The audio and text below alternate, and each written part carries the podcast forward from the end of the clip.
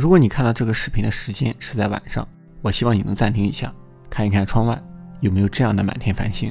如果有，那说明你很幸运；如果没有，也没有什么关系，因为全世界有超过百分之八十的人和你一样，窗外的夜空漆黑一片，运气好点还会有一轮明月，加上零星几点。两千年之前，城市之外的大部分地区还能看到满天的星星；两千年之后，星空好像就渐渐消失了。零零后、一零后。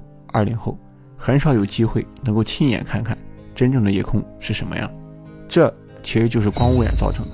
光污染可以分为两个时间段：白天和晚上。白天的光污染主要是眩光污染，城市建筑的外墙、玻璃会增加光线反射，长期在这个环境中工作生活，容易让视力受损。晚上的光污染主要就是城市里的各种灯光了，这些灯光会直射到大气层中，形成光雾，到处反射，直接点亮夜空。那些距离比较远。亮度不够高的星星，自然就看不到了。这其实很好理解。如果你在室内打开所有的光源，然后拿出一个比较弱的光源，那你几乎是不太能在意到这个不太亮的东西。但如果你把其他所有光源都关了之后，那这个弱的光源就会很明显。看不到星星对天文观测领域的影响最大，天空持续被点亮，本来亮度就不高的星星也就几乎看不到了。所以，为了避免光污染的影响，大型天文台的选址都避开了城市。选择到一些高海拔、低污染、气候变化少的内陆地区，甚至把望远镜送到太空中。